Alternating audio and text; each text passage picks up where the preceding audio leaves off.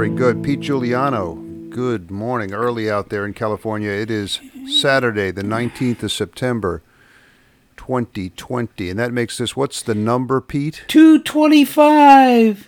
Crank it in, Ralph. 225. Crank it in, Ralph. 225. Hold on. Let me make sure I got all of our systems go here. Hold on a second. Just got to check. Got to make sure that we're, I think we're good. Cool. We're okay. Good. Okay. Pete Juliano.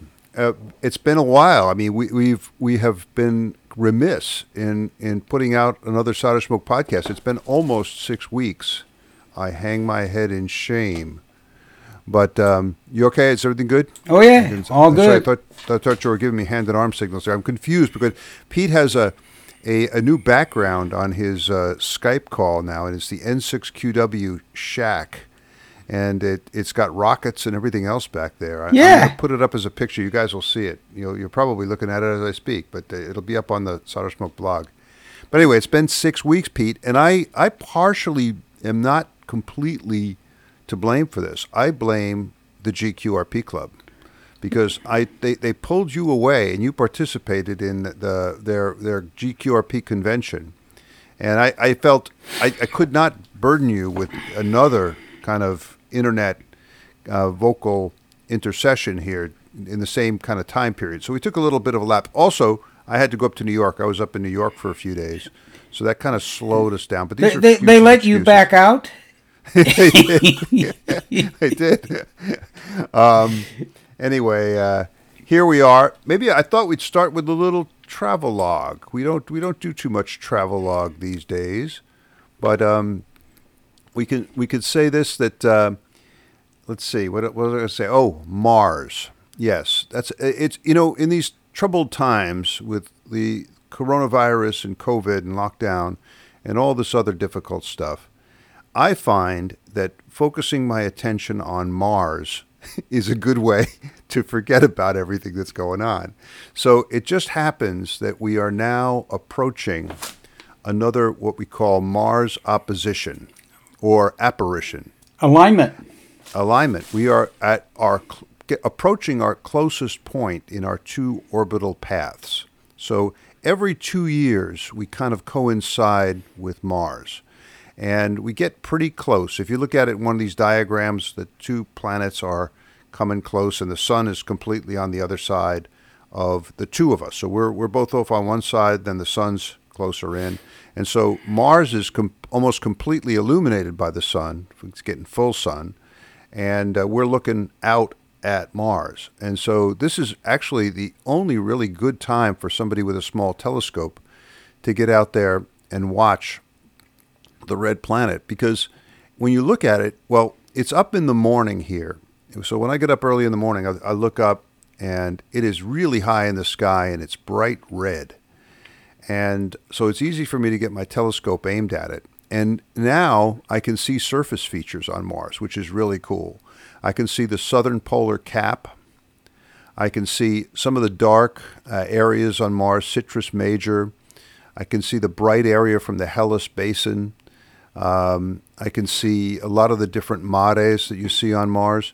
And it's really pretty cool. At times, when you look along the rim of the uh, of the planet, you could even I think you could even begin to see clouds, which is pretty amazing when you think that we're looking at surface features uh, on another planet. Mars is the only planet that we can see surface features. Also, the planet is spinning around. The day takes about 24 hours and 39 minutes. So when you get up every morning, because of this 39 minute difference, you're looking at a slightly different face of Mars. Yeah. And so Mars is spinning around. It takes about about a month for you to go all the way around if you're looking at the same time every morning. Um, so we're I'm starting. You, you, do notice that the surface features change. It's really a lot of fun, and there is a connection, Pete, to ham radio. Ooh. I refer, of course, the to cup. the Elser Mathes Cup, and I, you know, the radio gods have spoken because as I was rummaging around the shack preparing for this morning's podcast, I uh, I took a look and I found the article from the November 1969 issue of QST, an article written by Fred Johnson Elser himself, call sign W6FB. Holy cow, what a great call sign. W6FB, fine business. Also has call sign W0OX, W7OX. Um, really very good. But he, he writes this really nice article about how he and Lieutenant Commander Stanley Mathes, when they were assigned in the Philippines back in 1928, went and got this cup. You know, at, they said in the late 20s, there was sort of Mars mania in the United States, and people were very, very interested in in the red planet, and there's all kinds of speculation about this is Percival Lowell and the canals and the Martian civilization. I think in the 30s we had H.G. Wells' War of the Worlds and all that. So there was a lot of interest in Mars, and um, Mathes got into this. He went and visited ARRL headquarters, where uh, the old man Hiram Percy Maxim was lurking. I always picture him lurking in the lab. But it turns out that the old man, Hiram Percy, Math, um, Hiram Percy Maxim, was had many other hobbies: automobiles, amateur movies, the cosmos, especially the planet Mars. He had, for instance, a globe of the red planet with all the markings yet discovered. That's pretty cool to have a Mars, Mars globe. Uh-huh. They're hard to get now. I'm trying to get one, but they're hard. They're hard to get. They're very expensive. But um, I've got plenty of maps. I've got all kinds of maps. But anyway, he talks about they, uh, they, they, they, they went out to this village in the Philippines and got the cup. And it says here, I'll just read you the last paragraph. The award itself must be carefully chosen for it to serve as a beacon for the achievement in the best Maxim tradition. Accordingly, Stan and I visited a store in Baguio where many examples of Igorot native wood carving were on display. Our choice was a large carved bowl about a foot high. On its base were two seated figures. Standing, standing beside them were two more figures supporting the bowl. The base symbolizes Earth, and the seated figures its inhabitants. The bowl is Mars, and the standing men are the amateurs who bridged the gap of space. A plate, a plate fastened to the bowl bears the legend First Amateur Radio Two Way Communication Earth and Mars, and the spaces for names, calls, and dates not yet filled. Around the base, another plate identifies the Elser Mathes Cup. The trophy reached headquarters in 1929. It is now a prominent spot in the ARRL Museum on view to a thousand visitors each year. The moon has been broached by man. With, with one more giant leap for mankind, perhaps the cup can be awarded. I hope it is in my lifetime. Very good. The Elser Mathes Cup, something to keep in mind. Anyway, that was sort of the uplifting portion of today's travelogue, Pete. Wow. Now for the now now for the not so uplifting. yeah. Wow. Plenty of that West Coast smoke has been out here. We've we've been we've been catching the smoke from from out your way. Yeah, you know when you mentioned the red planet. Yeah. My son sent me some pictures from San Francisco. He, he lives Yeah. in the Bay Area. The Gold Gate Bridge. Looks At red, 10, really, 10 really 10 o'clock in the morning was bright red. Well, we were. I went out with Elisa like I think it was Monday or Tuesday afternoon, and she was going to a garden center and buying some plants. And I just looked off to the to the west in the afternoon, and the sun was like we had. You'd never see it here. You it was just like Haste it, over. The day the day was very. The day was kind of kind of. It wasn't really cloudy, but it was darker than normal. And the sun was just this perfect orange disc right there. You, you never see it that way. And sure enough, that was uh, the result of smoke from the West Coast fires. Also, I, I noticed on on those mornings, I, I would check the weather before I go out to the telescope, and they were showing no no storm activity, no no clouds over this part of the East Coast. But I went out when I went outside and looked up. There was only one object in the sky I could see, and that was Mars, because Mars is really bright now. A lot of other amateurs are reporting that the same thing. They went out, the skies were supposed to be clear. All they could see was Mars. I actually looked at Mars through the smoke, and it was it was it was okay. It just shows you how bright the thing is now. But anyway, travel log in troubled times. I, I recommend focusing on Mars. it's a way a way to escape. I don't have a camera yet. I, I draw pictures. I draw what I see, but I'm I'm arranging. I'm getting an, an adapter so I could hook up a a camera to my telescope, and hopefully, I hope to join the uh, the cool kids who are taking pictures of Mars. Use of Patreon. Oh, Patreon. That's right. We're going to mention that when we yeah, get to the Shameless Commerce there- that- that's Yes, one of the uses of Patreon. There That's you go, right, to- and you'll post the pictures on the blog. support our scientific endeavors here Yes. at Solder Smoke headquarters. That's right. All right. Enough of that. Pete, you have been very active lately, not only with the GQRP. Tell us all about it. I got a whole list of things that I've been following that you were involved in. I want to hear about. Uh, well, I, I've I've got to tell you. uh, First of, I was um, pleasantly surprised when I was asked to be one of the forum speakers at, at the GQRP virtual convention, and uh, my my subject was actually uh, how to homebrew an SB, SSB transceiver using the simple SSB uh, project as the vehicle. And uh, so I put the pitch together, and you know, you you worry a little bit. This was all done on Zoom. I, I should worry not. I mean, those guys had everything meticulously planned. It was seamless. It was seamless. Uh, totally amazing. Uh, I think they had 500 attendees worldwide. I was Yeah, watching. Yeah, and and the sessions were you know just well put together. It was it was just so nicely done. I, I was so show up at this time, type in this number, and you're there. Boom. that that that's how simple it was. And uh, i- indeed, uh, hats off to the GQRP club. And if if you're not a member, you're simply wrong.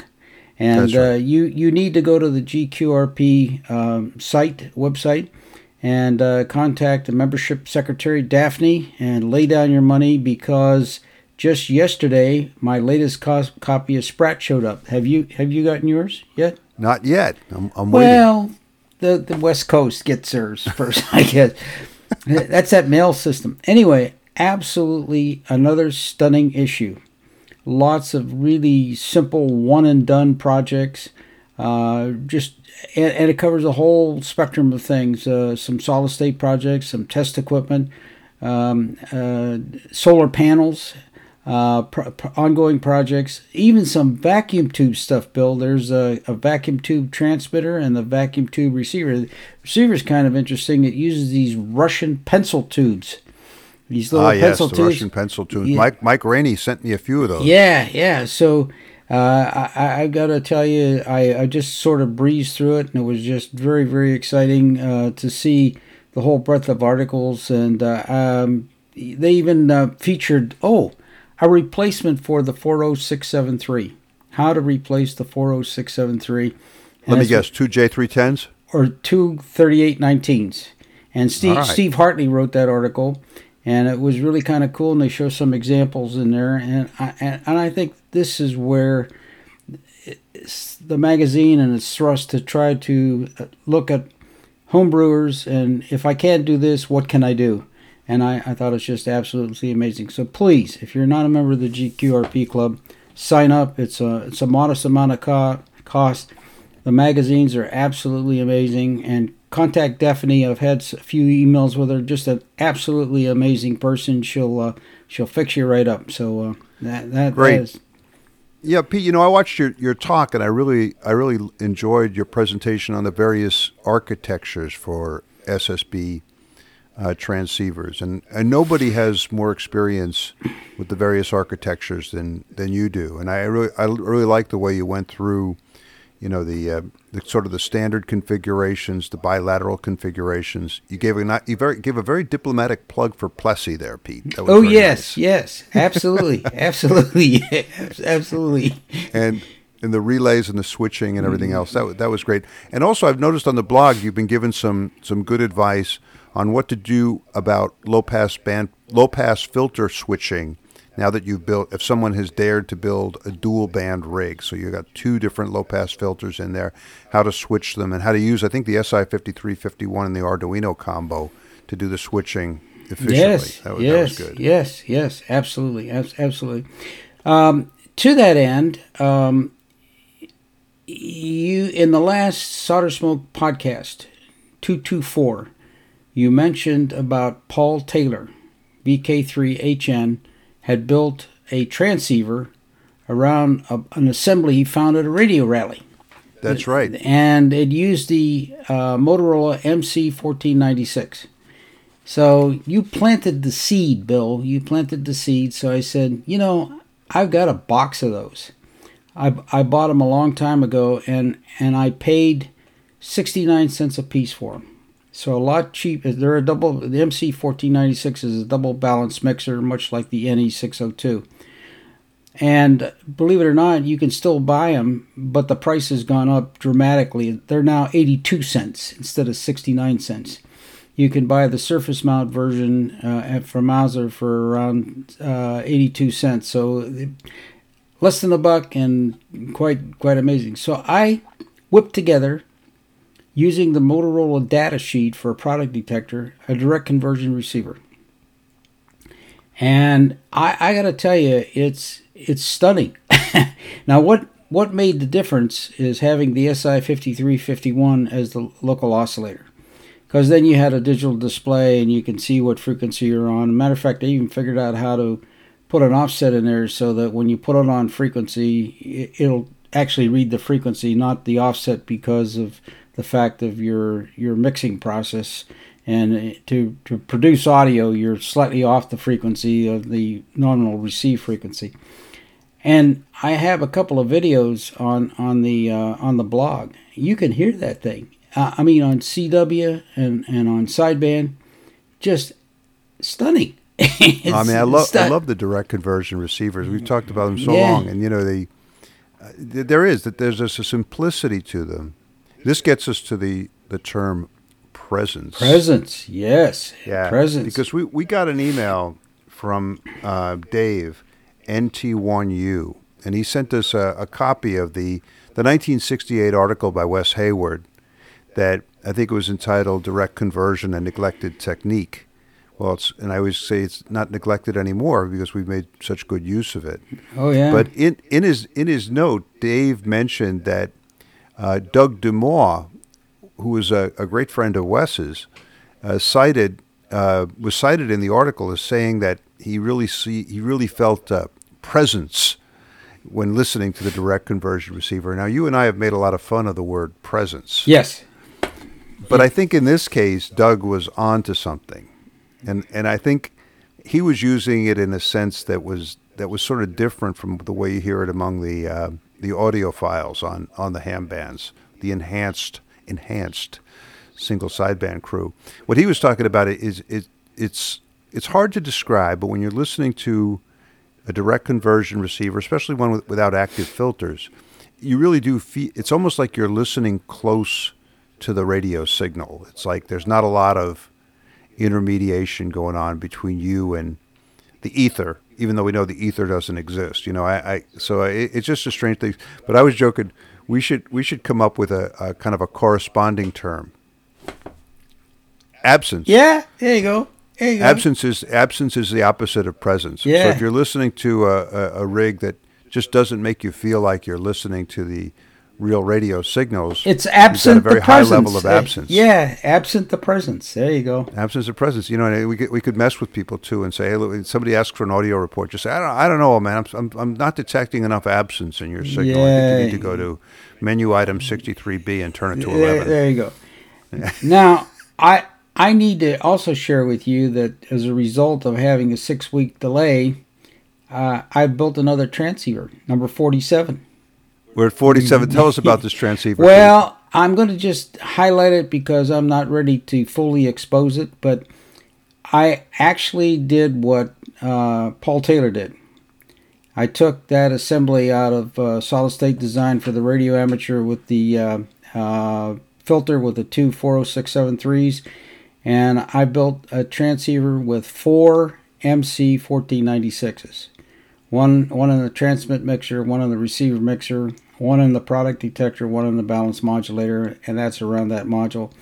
And I've got it working on the air, but I'm not ready to fully disclose all the details. But it is a two-band rig, so oh. that that filter networking. So yeah, yeah, yeah. All right, well that is, that is really cool. Yeah. Hey, one thing you mentioned you, when you were talking about the DC receivers about offset.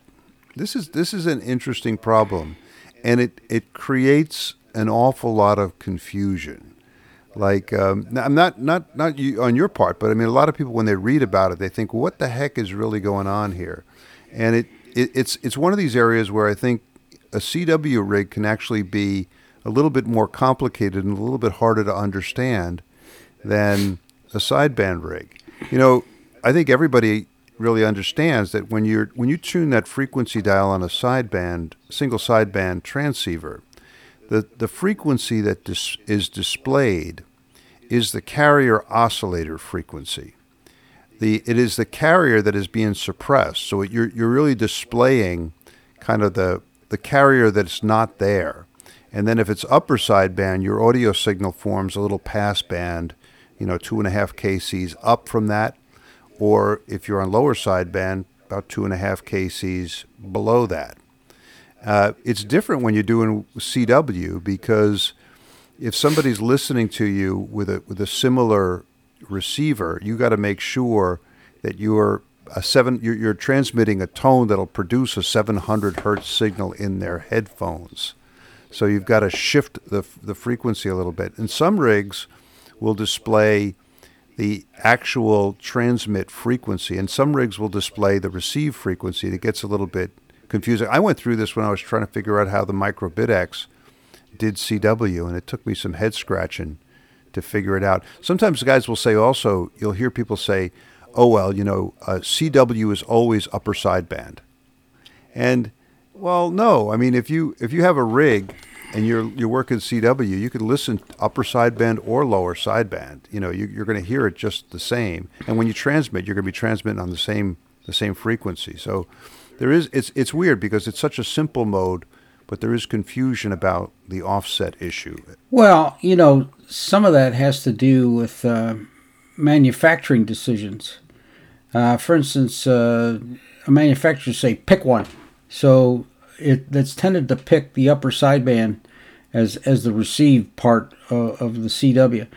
But some of the Yaesu rigs, and he, I think some of the Kenwood rigs, have CW lower and CW upper. You can pick it. I mean, you can Yeah. phys- physically pick the one you want. But some of the guys that cutting costs says, why do I want to put a switch in there? we'll just make it upper, and you know, like by convention, 80 and 40 meters is low, lower sideband, uh, and 20 and above is upper sideband. Well, yeah, I think I think I think you, I sent to you the um, the kind of troll posting Oh, yeah, going yeah, around, yeah. saying why why don't we just eliminate lower sideband and make all the bands upper sideband, no more LSB. And wow, I, I I was just horrified when I saw it because well, look, I mean. We could we could all if you wanted to go on 80 meters and transmit on upper sideband, you you can do it. Yeah, yeah. You could transmit on both sidebands as I've I, Yeah, as, I've, as I've done And, and some guys do. And both sidebands with a carrier. Yeah, you, you can do that. yeah. So I mean, it's, called idea that AM. You're gonna, so anyway, I noticed that that that suggestion produced so much consternation that the moderator had to turn off comments on it. Yeah. So I think that that one that one is gone.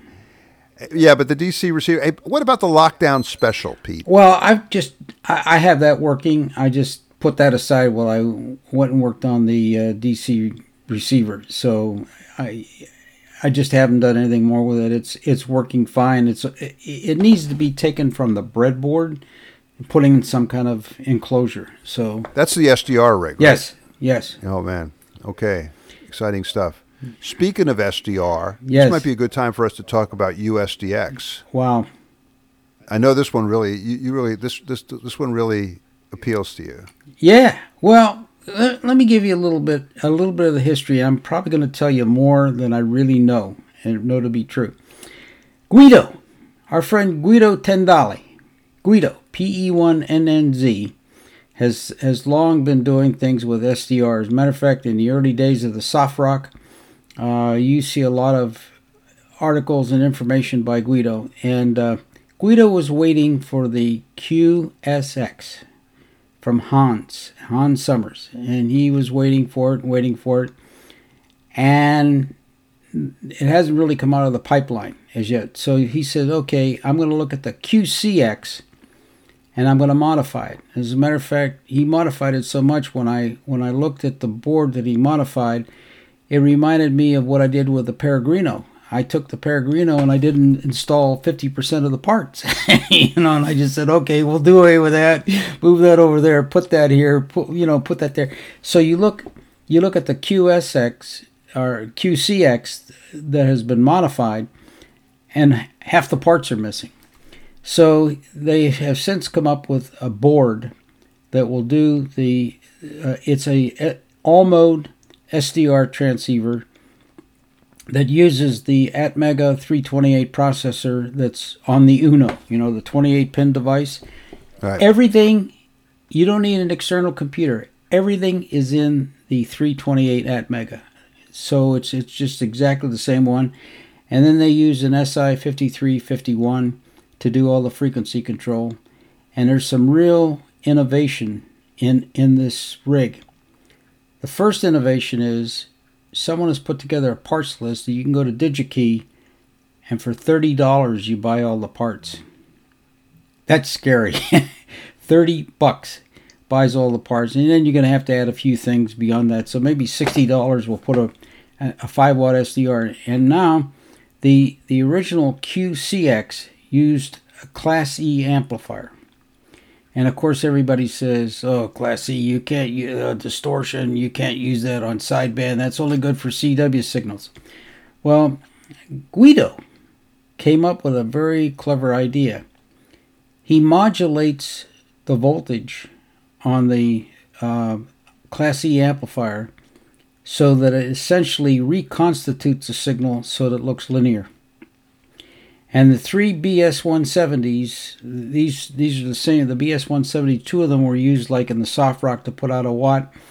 In Class E, they're they're 90% efficient. He gets five watts out of three BS-170s, and the BS-170 you can buy them for less than 50 cents a piece.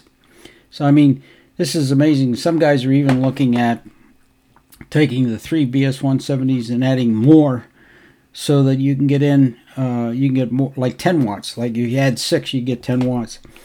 Now, the thing that's really interesting about this is the reflector. And the significant contributors to this reflector are Hans and Farhan.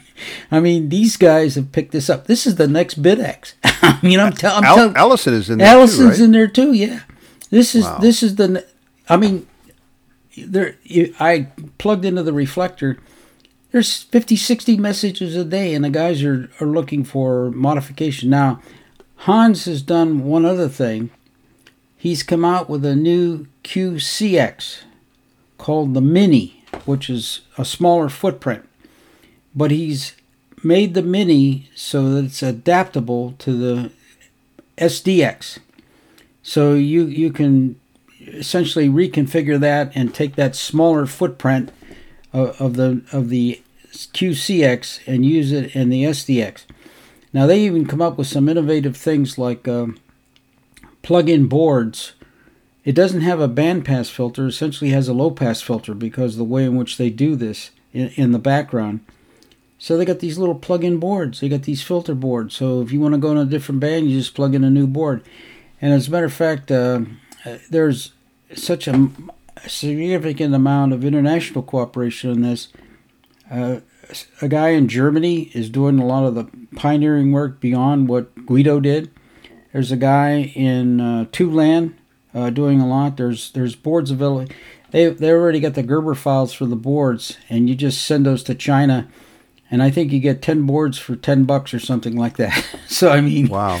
You know, hey Pete, what is what does the display look like? I mean, because one of the, you know one of the big attractive features of SDR is that that waterfall. Is there a waterfall in no, this thing? it's a 16 by 2 LCD. Yeah. So, are there, are there any thoughts about you know I, eventually? I, I'm sure that's the next iteration. Because I, I, I, remember even with it like a 16 by 2 or something like that. I remember rudimentary kind of. I'm sure you can. Yeah, there. yeah, you can. Yeah. Now, one of the things that's also in the software. Well, this is. The, I'm going to make a comment here in a minute. This is kind of weird, but one of the things in the software is like what Hans did. There's built-in test equipment. If something's yeah. not right, you get a message on the LCD that says, "Hey, dummy, go look at this." You know, so so there's there's Byte and built-in test equipment right inside the the software. Now, I think the thing is, is that they were just trying to adapt this with a simple LCD display. Although what blows my mind is they are not using the I2C. They're using the wired pin connections, like in the uBitX. You know, you don't use the I2C. You got pin for pin. You go from Yeah. from the Arduino to the display, which is a lot more wiring. I, I there might be a reason for that, but I would think that man, you could open up a lot more pins on the on the Atmega to do more things. Now, the current configuration, and it's uh, V1.02. It's got CW in there. It's got a um, uh, so it'll it's got a keyer, so that it can do CW. It's got AM, FM, sideband. Uh, and and with the band packs, there's four packs, and I think some of the some of the filters, and I, like I'm telling you more than I really know, some of the filters will cover two bands. Like for instance, maybe 17 and 20. So Yeah. so so you don't so you don't need a two two two filters for 17 and 20, but a lot of interest, a lot of big guns.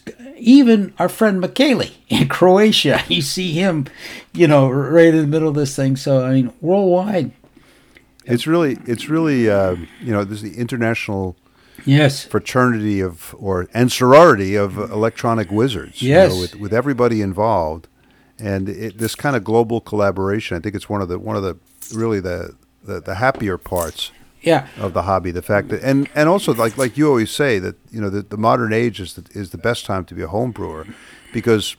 You know, 30 years ago, we, we would never have been able to pull people together this way. No. You know, you, I, I remember as a kid, if I couldn't find somebody within bicycle range to help me with my homebrew projects, they just stopped because there was nobody to turn to. Well, here's one of the issues. Uh, you on the SI fifty three fifty one. um, For instance, Hans does this. He uh, provides his own kit instead of a twenty five uh, megahertz crystal oscillator. Because with his QRSS, uh, he needed a finer gradation, so you have to swap out a crystal. Instead of being a 25 megahertz, it's 27, and when you do the frequency division, it gives you little little finer gradations on tuning less than one hertz. Okay, so looking at the cost of this, in about two months, manufactured radios are going to be coming out of China. I mean, all the parts are coming out of China, all the boards are coming out of China. Connect the dots. I mean, so instead of buying the parts for 30 bucks at DigiKey, for 80 bucks you buy a whole complete transceiver shipped to you from China. Wuhan, China, coming coming out of Wuhan. So I, I just see where that's headed. And I mean there's uh there's such collaboration that's now the other thing that's important is when you get guys like Farhan and Hans and Allison and, and other other people really digging into the bowels of this thing, if there's anything that's going to stick out as being wrong, it's going to be found out right away. And and these guys are not finding too much wrong. Now, some people will argue, well, geez, that you know that's so simple, it can't be working. But but it is simple, and it does seem to work. So uh, keep an eye on that. That's that that is going to be, I think, a, real leverage to to shifting more towards the SDRs because of the low cost and the simplicity and the level of support from people like Farhan and and uh, and Hans. So that that's what's on the bench. Oh man, fantastic stuff! And so we'll, we'll keep an eye on the uh, USDX or micro SDX. I'm Micro I SD. say you micro yeah, SDX. Yeah, What a, what an interesting interesting project, Pete. It could actually even pull me into the world you're- of software defined I. I, I, see you headed there. I see you headed there. Yeah. All right, listen. I, I, I guess we should take a pause here and do this. Shameless. We've already done a bit of the shameless commerce Yeah. division, Yeah. but um, Be a mentioned Patreon, sponsor so Bill can do pictures of Mars. He needs Yeah, the camera. I need, yeah, yeah. I got to buy filters and stuff and, and, and all that. Yeah. So, but the Patreon, a lot of guys have, have found it to be a good way to, to support the podcast. We really appreciate the support of everybody. I think they've real they've recently come up with a way that makes the the costs a little bit more apparent to people in countries with value added tax. I got a message from them. I'm not quite sure what they're getting at, but they did seem to try to address some of the problems that, that European potential European patrons might have. So check out the Patreon thing. If you also want to make a regular contribution, you could do it just with a with a regular contribution, say a monthly contribution through PayPal. They can do it too. It, the effect is much the same. But the big one, Pete, Bezos bucks. We're still after the Bezos bucks. Oh, did you, you hear know, from? Did you hear from Mackenzie? No, I'm, I'm waiting. Uh, I'm waiting. I, come on, I, Mackenzie. I, I, keep pony keep up. with pony me all the time. Pony up, Mackenzie. Pony up, yeah. Come on, give us a be a Patreon sponsor. Yeah, you know, a million dollars a month or something like that. It'd be great. you can afford it. yeah. but uh, I have the, uh, the, the box for the Amazon search in the upper right hand corner. It's got some um, some Dremel looking devices there because we're going to talk about those in a minute. But anything you want to buy, a Lamborghini, you know, a $25,000 spectrum analyzer, anything like that, we get a chunk of change from Bezos himself. And it doesn't cost you anything, and we get the money, and it's great. So that's a good way to contribute. But I also want to put a plug for what I call in kind, in kind donations. If you have if you have a 1955 ARRL handbook, please send it to Bill. Anybody with a he's been checking out the prices on, on, on Amazon and, and the used copies like how much eight hundred fifty dollars eight hundred fifty four dollars. it was a really good handbook. yeah, eight. I couldn't believe that. Eight they had some really yeah. so if you got any old handbooks floating around that you're just kicking at, send Bill. He'll take donations in kind. S thirty eight Es too. Oh yes, S thirty eights. We saw that that one site where they had uh, one guy was selling something like I don't know how many. Twenty nine. Twenty nine. Twenty nine. How many? Twenty nine. Yeah, you know I um, I got a uh, I got an email from Steve N8NM. Kind of, he was kind of making fun of the uh, the 29 S38. So I just responded, "How many did you buy, Steve?" can't have you, well, you can't have too many. I, I think two is enough. So that's where I draw the line. But anyway, thank you for all the support everybody. That concludes this week's episode of Shameless Commerce Division. Now I guess we got to talk about what I've been working on. Um, and it's kind of a, a grab bag thing. First, I find myself being pulled into the vortex of vintage test equipment. Now, I remember just just one, a short time ago, I was sending an email to Dean and others saying, hey, look, I normally draw the line. I don't work on test gear. I'll use test gear to fix rigs, but I don't want to be involved in spending a whole lot of time fixing test gear. And then I opened up my Hewlett Packard um, uh, 8640 uh, uh, piece of test gear. 8640B signal generator. Pete, it is a thing of beauty. I opened that thing up. I felt like I was looking at something, at something out of the Apollo 11 command module, or perhaps a, a nuclear weapon or something. There's all kinds of cool technology. There's a cavity resonator in there that goes from about 256 megahertz up to 512 megahertz, and everything is built off that. There's there are there are frequency counters in there using digital logic. There's phase lock loop technology that you lock onto a signal. There's fantastic attenuators. And I said, I got to fix this thing. So I started poking around with it, poking around with it. And I, I discovered the only real problem was, was that the internal frequency counter quit above 16 megahertz. Just quit. It was working fine. It would display whatever frequency I was putting out. But then as I turned above 16 megahertz, wrong numbers appeared. And it, it was obvious that it was just the counter it was the, the, the signal generator was still producing the frequency. I could see it on another counter. As a matter of fact, I could see it on the external input for the counter inside. So it was not the generator part; it was the measurement part. It was it was it was the internal part of the measurement part. Right. Because, like I said, there's an external input that you could provide that will measure whatever frequency you're looking at from whatever source. So I was taking the output of the signal generator and putting it into its own external counter. That was working fine. So I was starting to narrow it down you know the the the paperwork on the 8640 because it was used so extensively by the military is voluminous. I mean, the manual can go to like 400 pages, and every little screw and every little adjustment is detailed in excruciating detail. So I figured, well, I'll just try to kind of isolate this by looking at block diagrams, looking at the manual, not really opening it up, but just, you know, sort of diagnosing from the front panel. Because on a complicated piece of gear like this, you could do quite a bit like that.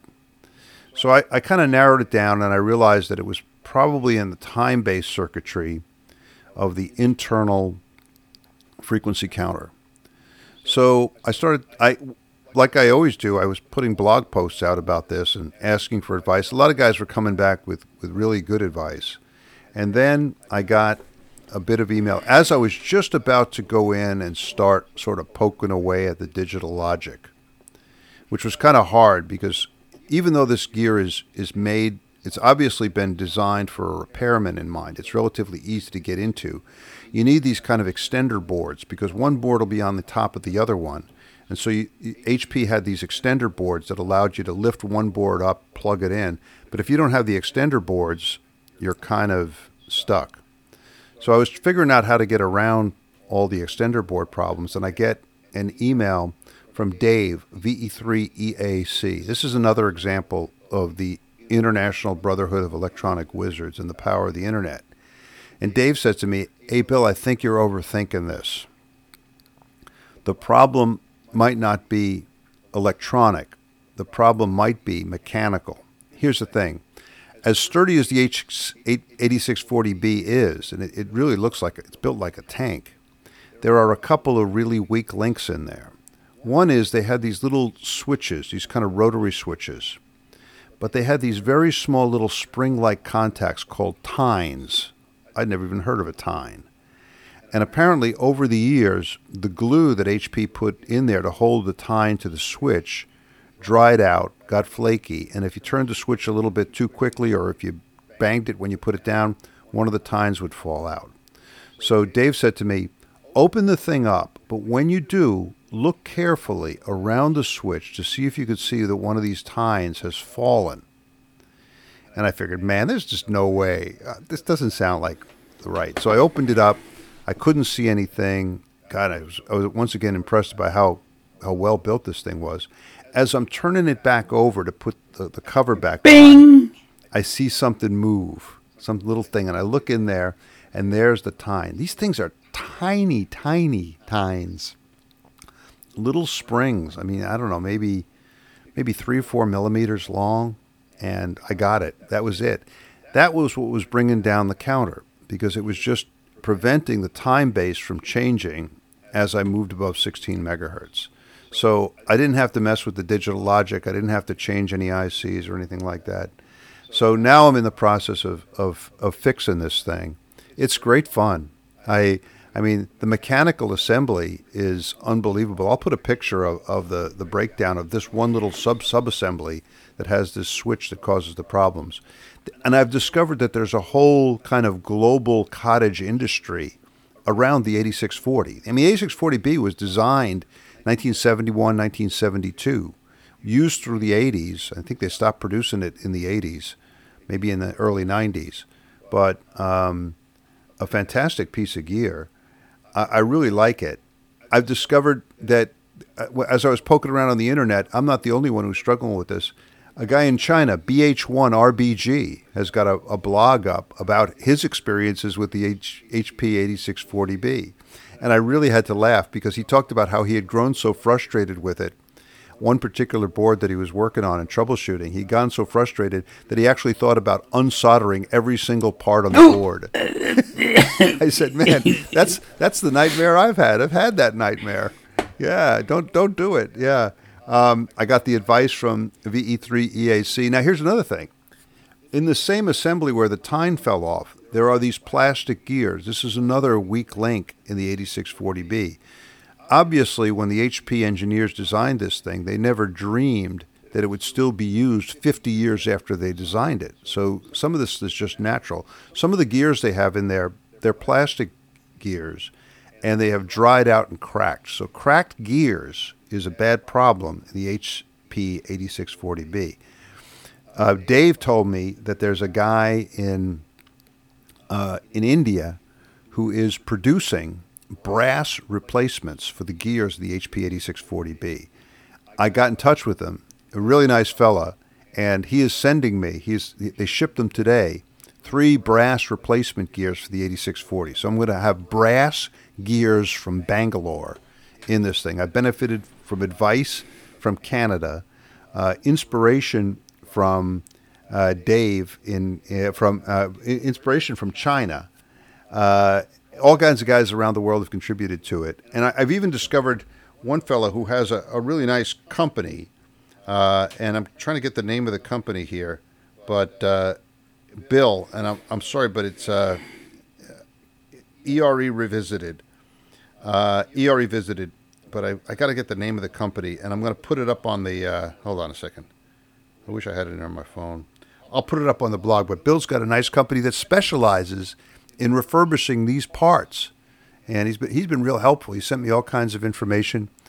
Really, it's it's kind of it's encouraging to find this whole little ecosystem in the world out there to, to help with this one piece of test gear. Pete, you need an 8640B. Uh, right. there you go. There you go. It, it'll keep you tinkering forever. Yeah, yeah. Although I did cut my finger working on it this morning, so it's uh, it's not without pain. Hey, what else I'm working on? I, I worked on. I was working on my uh, Radio Shack DX390 receivers. I, I like this thing. I've had one around. They were very susceptible to getting blown up by static electricity, because even though it's a fairly elaborate receiver covering from medium wave all the way up through FM uh, broadcast band. They didn't put diodes across the uh, the front end. Yes. So if you if you took your sweater off on a winter day in New York and then reached out and grabbed it and you touched the uh, telescoping antenna, boom, you blew out the front end. Hey, hey, I want to tell you a story about that. Those things really work. Those back to back diodes. I had a they do. I had a Ten-Tec radio that evidently was near a lightning strike and it was for yeah. sa- it was for sale on eBay, and I got it for dirt cheap. And I got it home and and I checked those diodes; they were shorted. I replaced two diodes with two 10 cent a piece diodes, and the radio works. It protects the radio. I mean, it just it just welded shorted. it shorted it right to the ground and prevented any signal from going into the the rest of the radio. Two well, 10 cent think, two 10 cent diodes fixed it. I know. I mean, I, and I, I, we always wondered why Radio Shack didn't um, didn't, didn't, put those diodes in there, but I went in there and put them in because I didn't want to have to do this all yeah, again. Yeah, on, on both on both receivers. It's got a weird double conversion BFO scheme. It's real. I, I, I, talk about this on the blog, but it took me a while to figure it out that when you turn in the BFO control, you're not even changing the BFO yeah, yeah, frequency. Yeah, you're changing the second IF frequency, which is kind of strange, but there were reasons for them to do that. Hey, I've also been working through a, a, bunch of stuff. Just you know, Pete, when you're building stuff, I don't know if you've you've got the same experience. Every once in a while, you have to stop building stuff and say, "Look, I'm going to work on the the test equipment, work on the bench, make sure that the gear that I have that's going to allow me to build rigs in the future is kind of working as well as it should be." so I, I did that. I realized even after we've been back in the states now for ten years, but I still have pieces of gear floating around that are 220 volts. Wow. and I'm running them off transformers. A few, just a few. But I decided enough of that. So I, I was converting from 220 to 110. I did it with um, an old Hameg oscilloscope. I discovered that the manual was wrong. It was amazing how you find errors in, in, in literature and even in manuals. But they, they had, had me changing the spots on the transformer and when I did it, the thing obviously wasn't getting enough juice, so I had to look at the schematic and realize that they had written the instructions incorrectly, and I changed it Backward, around. Backwards, upside down. Alan Alan Wolke helped me with that. Got that squared away. Then my Global Specialties Corporation 6000 frequency counter. This is the one where I, I got the, the replacement chip and then soldered it in upside down on both sides of the board. People love it when I tell that story.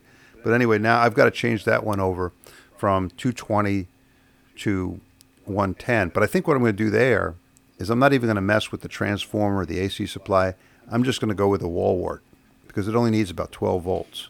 So just cut out the whole AC p- supply, put in a plug for a 12 volt wall wart, and Bob will be my uncle. There you go. Um, finally, the last thing I want to mention from my shack work or work on the bench, I have become almost a Dremel guy, Pete. You know what I'm talking about. oh, Okay, so this this all starts because I'm looking at um, some videos from a guy named Leo Fernandez.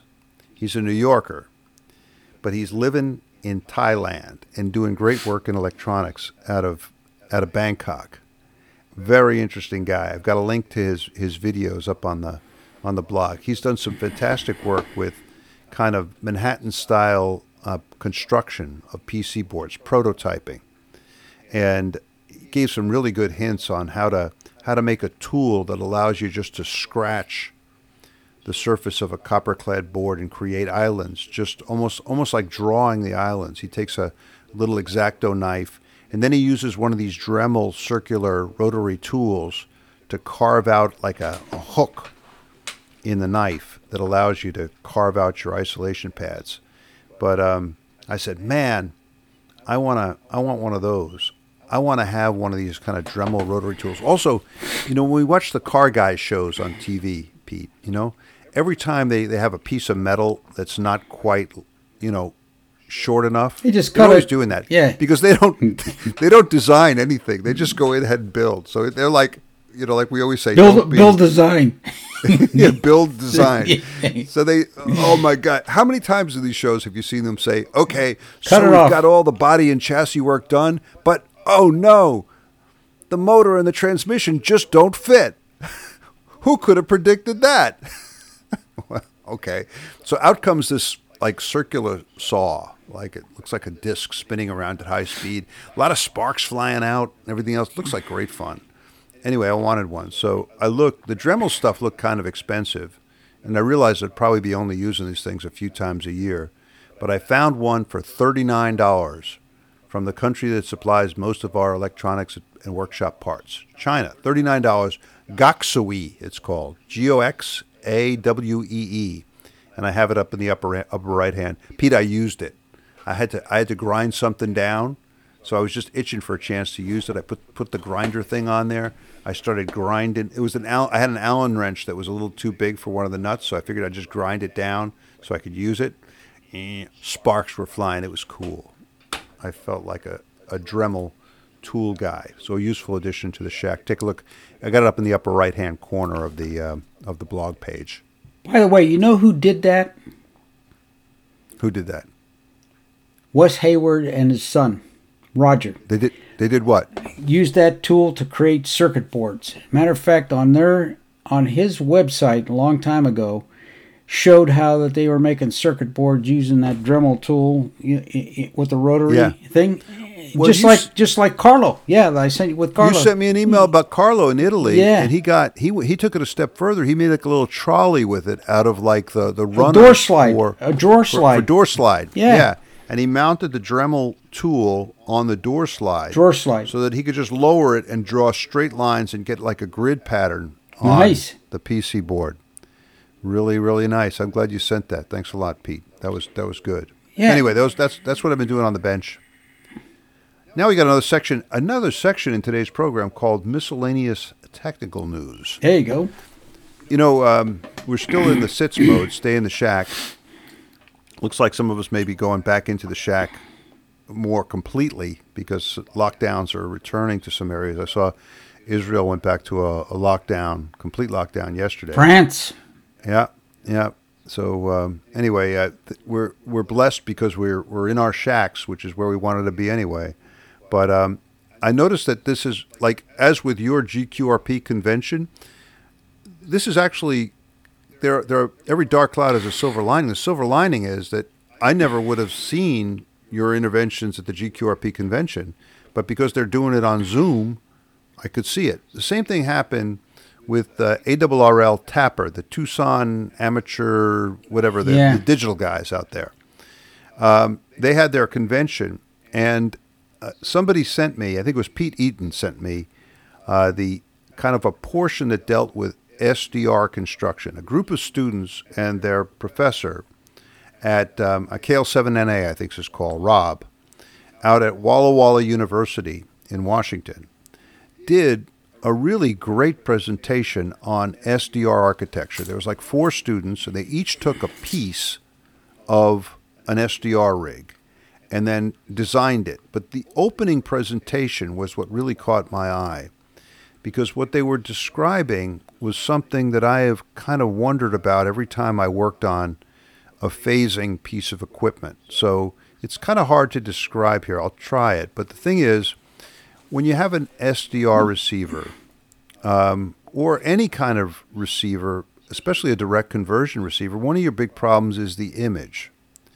So you you're, you're shooting for a desired signal, and then there's an that that will be result kind of from the that that'll that'll produce an output from the mixer. But there's another signal, another frequency out there that it, that will also have the same displacement from your local oscillator that will also produce an output. This is why you need bandpass filters to knock it down.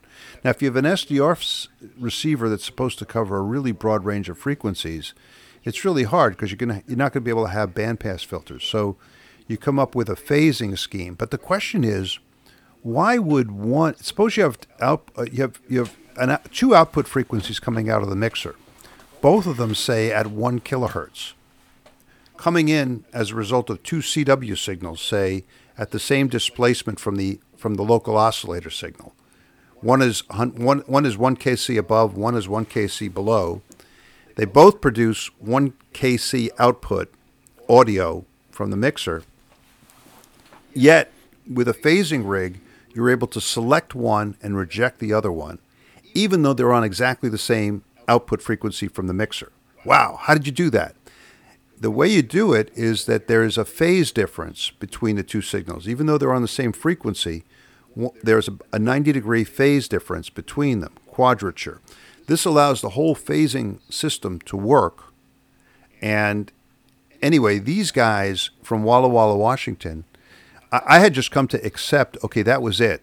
That somehow the, the math, the trigonometry results in one of these frequencies being 90 degrees off from the other one. But they used an analogy from using propellers and cameras. The propeller being the, the RF signal coming in, the camera being the sampling detector sampling at a different rate.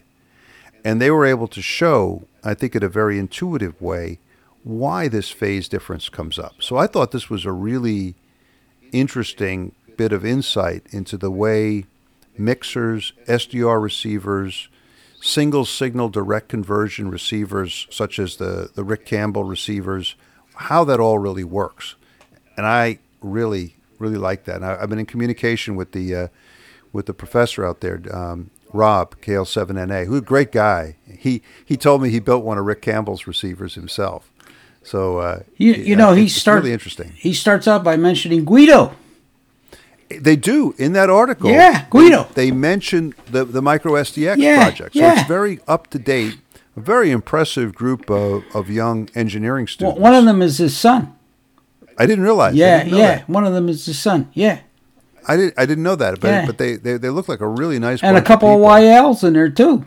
It really, it looked like a, an amazingly impressive group. So I would say check it out. I've got the I've got the video of, of the presentation up on the blog. I, I think the, the, the paper itself will probably be available to the public free of charge soon. But it's really interesting when you think about this. If you, if you if as as we do, you worry about how mixers actually work. This is a great way of gaining insight into some of the important details of, of mixer theory. So three cheers for uh, the students from Walla Walla University. Really great job. Well, you know what struck me? What? It was not Harvard. It was not Berkeley. It was not Stanford. It was Walla Walla, Washington. There you Yeah. go. There you go. And, uh, uh, really, really good stuff. So, Yeah. uh, great, great future. And they, and then they went ahead and designed the whole Yeah. SDR receiver. Uh, Really fantastic stuff. So check it out. And Pete, notice how much I'm talking about SDR here. You're hooked. I'm trying to, I'm trying to be, be balanced here. You know. You're hooked. Speaking of balance, one other thing I, I found, and uh, this, I think Tony mentioned this, but um, or Tony commented on it. Tony Fishpool, uh, G4, um, uh, oh gosh, WIF. WIF, uh, you know, early in the morning here. Uh, anyway, Chuck Adams has an amazing lab notebook online, and Chuck maintains his lab notebook and he updates it regularly. But it's it's an amazing piece of work. It's an amazing resource. Please check it out. I've got a link to it up on the on the blog. But one thing I noticed, you know, he talks about there's been a lot of discussion, and you talked about this during your GQRP presentation about home brewing crystal filters because the, the 9 megahertz fist, crystal filters that GQRP Club has made available, the supply is running low. So we've got to look for other sources, and one of the other sources is home brewing your own crystal filters. Not easy, not for the faint of heart. One of the problems has always been measuring the parameters of the batch of crystals that you have sitting on your workbench. It's easy to try to get them close in frequency. You just put a little, put them in a little oscillator and see which ones are close. But it's hard to come up with the the motional inductance, the motional capacitance, all that kind of stuff, and especially hard Resistance. to come up with what's equivalent series resistance, the Yeah. ESR, which you need to determine the Q of the crystal. And without these last two numbers, the Q or the ESR, a lot of the, the programs that allow you to design f- crystal filters sort of just stop. I've been I've been forced to sort of just guess or throw in a number and hope that it's right, or look at the, the, the manufacturer's specs and see what the Q, what range of Q they specify. But Chuck Adams, he has it looks like a very simple circuit that you can just add to the three. I think it's the G3UUR circuit that we all use for the for the motional inductance and the motional capacitance. But he has another circuit that you could th- throw in. You could probably build it on the same board or another board that will give you the ESR and the Q. So I was I, I really I, I was intrigued by that. I'm going to build one of those because I, I have a feeling that sometime in the future here I'm going to be homebrewing some crystal filters again. I remember Doug DeMaw had a crystal filter checker. Remember that circuit? Complex. Holy cow! Scared the daylights out of me. It, the crystal filter, the crystal checker that, that Doug DeMaw had was more complicated than any of the receivers that I was working on. And, and he, he said that was better than Hayward's. Uh, well, it, it was it was more complicated. Holy Yeah, cow! yeah. But I mean, I, I, I, this was where I guess part of my aversion to test gear came in because I was thinking, wow, if the test gear is more more complicated than the rig, you might want to think about not building the test gear. So anyway, but I, I I like the circuit that Chuck had, so that was that was really good. Any other miscellaneous uh, tech notes, uh, Pete? No, no, I, I, but I'm going to reiterate what I've said all along. 2020 is the year of new technology. Just, just reflect back. We're, we're in the ninth month. We're, we're three quarters through the way through the year, and look at all that we have seen. And, and this micro SDX is just one other piece. I mean, we got, we got three more months left. Wh- What next? Finally, finally, somebody finds something good to say about 2020. Yeah. Well, Because otherwise, it's been a been a bit of a bust. look look look at the look what happened during the plague we got calculus and logarithms There you go. yeah Looking on the bright side. That's what we need, Pete. We need to look on the bright side. Yeah. All right. Speaking of the bright side, that brings us a solder smoke mailbag. Dino KL0S is sitzing in his shack. We don't say sitting, we say sitzing. Stay in the shack, sitzing in his shack, and he is home brewing nine megahertz filters. there you go hey did you There get you the go. answer to the question between kk0s and kl0s you know you brought that up in 224 I don't think there's any connect, connection it there. just Coincidence. Coincidence. Great minds think alike. We're glad to hear from you there, Dino. Airborne. All right. We mentioned Dave uh, NT10 NT1U about the article from ZOI and, and presence. We talked about that. Ron K0EIA wrote to me. Ron is a I think a heroic shortwave listener because he says he's been listening to shortwave broadcast stations using his microBitX. Whoa. That's tough. Now, I know this was one of the reasons that Farhan wanted to do the microBitX the way he did it because he wanted to provide amateurs with a general coverage receiver. Because having a general coverage receiver in the shack is a really useful bit of test gear. So if you want to find out if that local oscillator on you know 15.2 megahertz is running, Yeah. if you and you don't have a scope, if you have a general coverage receiver, Listen. tune to 15.2 and see if you can hear it. But I mean, I, I don't know if Farhan also intended this receiver, his receiver in, in the microBitX to be used for shortwave listening because there's a couple of challenges here. One, the filter in the microBitX is pretty narrow, it's pretty tight. The second, it's got the BFO running, so you're going to have to zero beat the, the carrier from that shortwave broadcast station and it's gonna there's gonna be some distortion because you're never gonna get it you know in phase. It's not a synchronous detector. So uh, I, I my hats off to you, Ron, for listening. But I was thinking this might be an opportunity to tinker. First, figure out a way to turn off the BFO and put a, a diode detector in there. All right, so you wouldn't have the product detector; you just have a diode detector. That would that would make the shortwave broadcast signals sound better. And if you really got ambitious, you could try to either disable or go around the crystal filter to make the thing just a whole lot broader. But uh, anyway, I, I'm glad you're I'm glad you're using it to listen. But I just I thought, man, that'd be tough. That'd be almost as tough as listening to this stuff on an S38, Pete. Pete Pete winces. He he winces.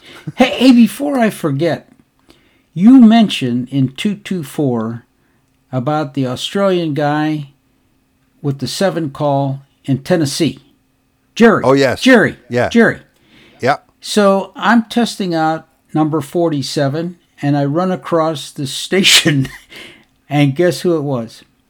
And you thought you were working Australia. Yeah. right? well, no, I was said, wow. I says, Australia, it's three o'clock in the afternoon and Australia's coming through. And then he says, yeah, this is something seven GIL in Tennessee. I said, I know who that is. Yeah, I heard him. Did you I did, did you talk to him? Or did you no, just no, I was just listening. You know, Yeah. he signed yeah, over. No, and I he's said, yeah, in the afternoon. Nice fella. yeah, Very nice yeah, guy. yeah. It was cool. Yeah, yeah, yep.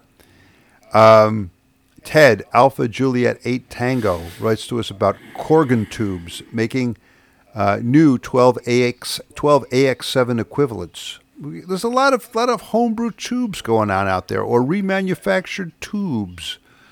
Grayson is taking note of all this activity. Uh, Joel N6ALT he heard all my talk about the DX390s and he sent me a real nice manual, which is great because it, it's there's a lot of information about the receiver, especially about how to set the clocks. There's clocks in it, so um, I, I I really appreciate that, uh, uh, uh, Joel. Thanks for that. Bob KD8CGH, he was the one who first alerted us to the Micro SDX Yes. project. Yes. And, and his story and the, his work on the rigs, that's all detailed on the blog too. Check that out. Then we got this amazing email. I haven't put it up on the blog yet, but I've got to. From Craig, Alpha Alpha Zero Zulu. oh Zulu. yeah, yeah. Craig one? Johnson. Yeah. Yeah, he talked about insights on computer code and assembly language. Boy, this guy was a hard he's a hardcore programmer. None of this higher level language stuff for him. No C++. It's all assembly, assembly language. Ooh, man. See, it makes even you wince. Well, you know, he he's the guy that wrote the code for uh, the New Jersey QRP Club had that DDS sixty. You know, Yeah. this, he he wrote all the code for that. Wow. Yeah. He it, it, it, was impressive what he wrote. I, I couldn't understand a lot of it, but the rest of it, I was like, whoa, this is this is really really cool uh, computer code and stuff. and he did did say SI five seventy is better than the SI fifty three fifty one on phase noise. Did he like it or not? No, he thought the SI five seventy was a better device Yeah, over the yeah. SI fifty three fifty one because of phase noise. I said, "Oh, there we are again." We'll forgive him for yeah, that. yeah, yeah, yeah. Yeah. Tracy at KN4FHX reports uh, on optimis- and on the optimistic prognosis for cycle 25. I don't believe it. Oh, come on. I don't believe it. be be positive. it's I don't believe it. it's got How about if we kill some chickens? Yeah, there you go. There you go. Papa Legba. To. Papa Legba. Yeah. Papa Legba. Sacrifice some chickens. Everybody everybody go out there and sacrifice at least one chicken this week. Maybe we'll get some more sunspots. Why don't you believe it, Pete? Well, because I, I, I'm hearing conflicting opinions. You hear NASA on one hand says it's this, and some other scientist says no, it's that. So there's not a unified voice on this as yet. That's why I'm a little skeptical. And I, I lived through cycle 19, and I got to tell you, that was 300 sunspots. You know, boom. Work, work, work 10 meters, 24 hours a day, two watts, work the world. I'm just not certain we're going to be back to cycle 19. Oh man, I was born during cycle 19. I, that's an omen. There you go. Oh man. All right. Well, Pete, you're you're being Debbie Downer here, man. I, I just I, I hope I'm wrong, but but you know people are saying, oh yeah, the sunspots are coming back. Listen to the bands. After being so positive about 2020, now this well, brings me down. But all right, the, okay. the other You- piece of that, right. the other piece of that is the technology helps you cope with the lack of sunspots. That's right. Well, this is the other thing. Uh, this is one of the reasons why I want, ironically, one of the reasons why I want to get this ancient 50 year old piece of test gear going on my bench is because it gives me a greater capability to work on VHF equipment. It goes up to 512 megahertz, right? And so I, every every once in a while, I feel the urge to build something for a VHF band, but then I look at my test gear and I think I just don't have the, the, the, the test gear to work on this stuff. But now at least I'll have a signal generator that reliably goes up into that range that provides good attenuation, AM and FM modulation. 77 You know, I, I, 70 I watched one of these band, there you videos about the 8640.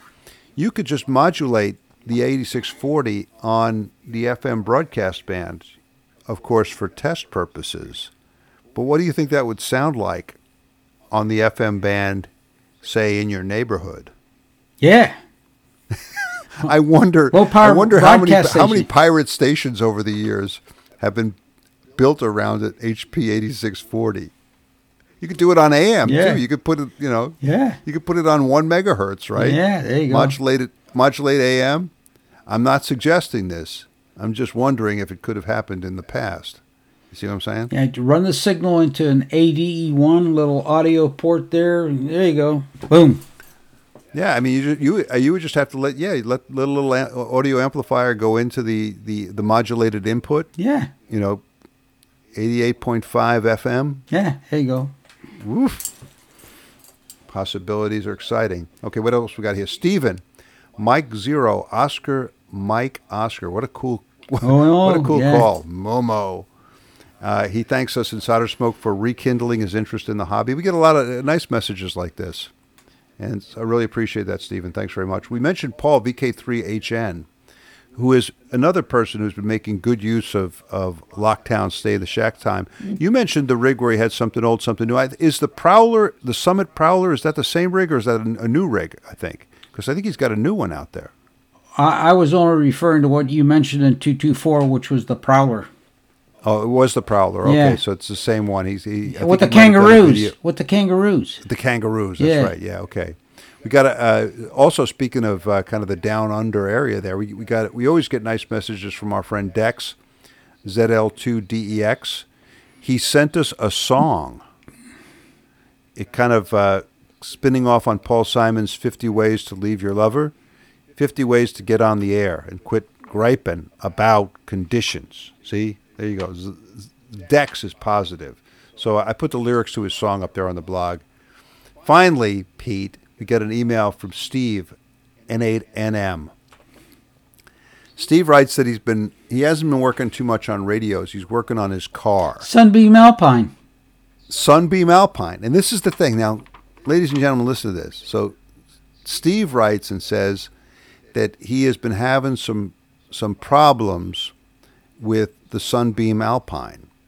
Pete hears about this and comes back and says, "Oh, the problems must be with the timing of the carburetor, right?"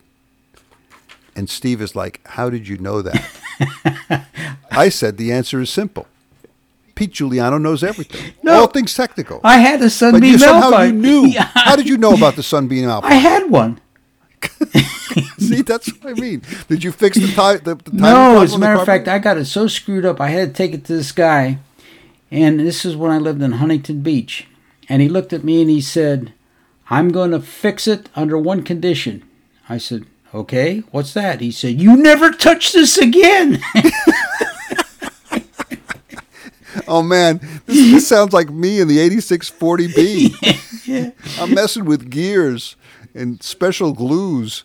It just sometimes I think I'm in way over my head here, but I'm going to do it. I'm going to try. I might I might have to go back to Bill at the company and, and just say send me a replacement, you know, A9 assembly. Yeah.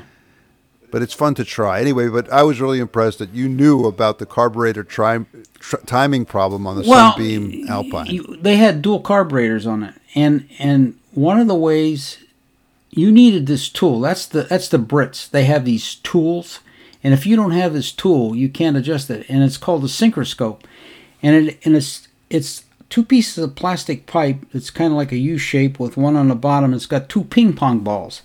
And when you put that on the carburetor, when you get the, the ping pong ball oh at the same level, the carburetors are tuned. It's called a synchroscope. You don't have one of those, you'll never, never. Oh my God! I'm afraid I'm going to turn the page of the 8640B manual and see synchroscope required. yeah, yeah, there you go. Get them ping pong balls in the right yeah, spot. Yeah, no, that, I- have- when you look at it, it says, yeah, of course, it's a simple tool, but who has the synchroscope? You know, who has? Well, you had one in 1972. yeah, yeah, yeah, yeah.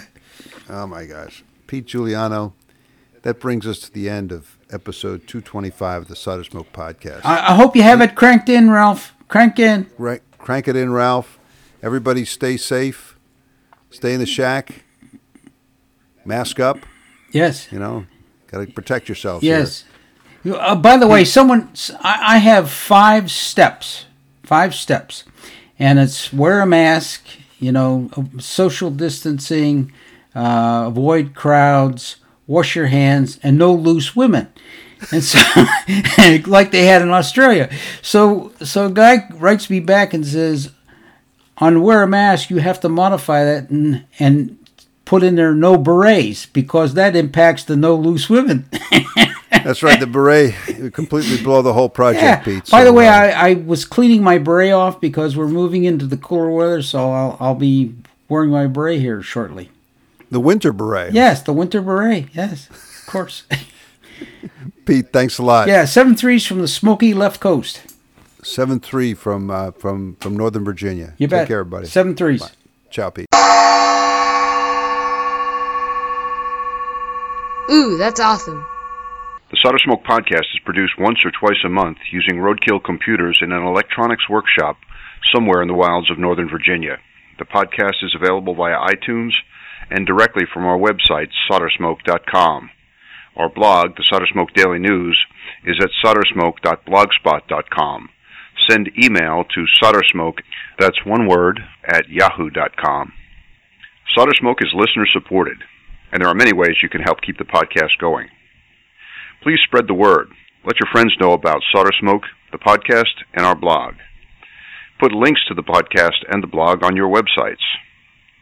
Buy a copy of the critically acclaimed book, Solder Smoke Global Adventures in Wireless Electronics, available from Lulu.com. Begin all your visits to Amazon via the Amazon link on our blog page. In this way, Solder Smoke gets a commission from anything you buy on Amazon. Buy some of our attractive Solder Smoke t-shirts, coffee mugs, and bumper stickers at the Solder Smoke store at cafepress.com. If you have a small business, consider advertising on the podcast or on the blog. Our rates are reasonable and our staff is friendly. If none of this appeals to you but you still want to help, well, we have a donation button in the upper left-hand corner of the blog page. However you choose to help, we thank you for your support. Ciao bravi ragazzi!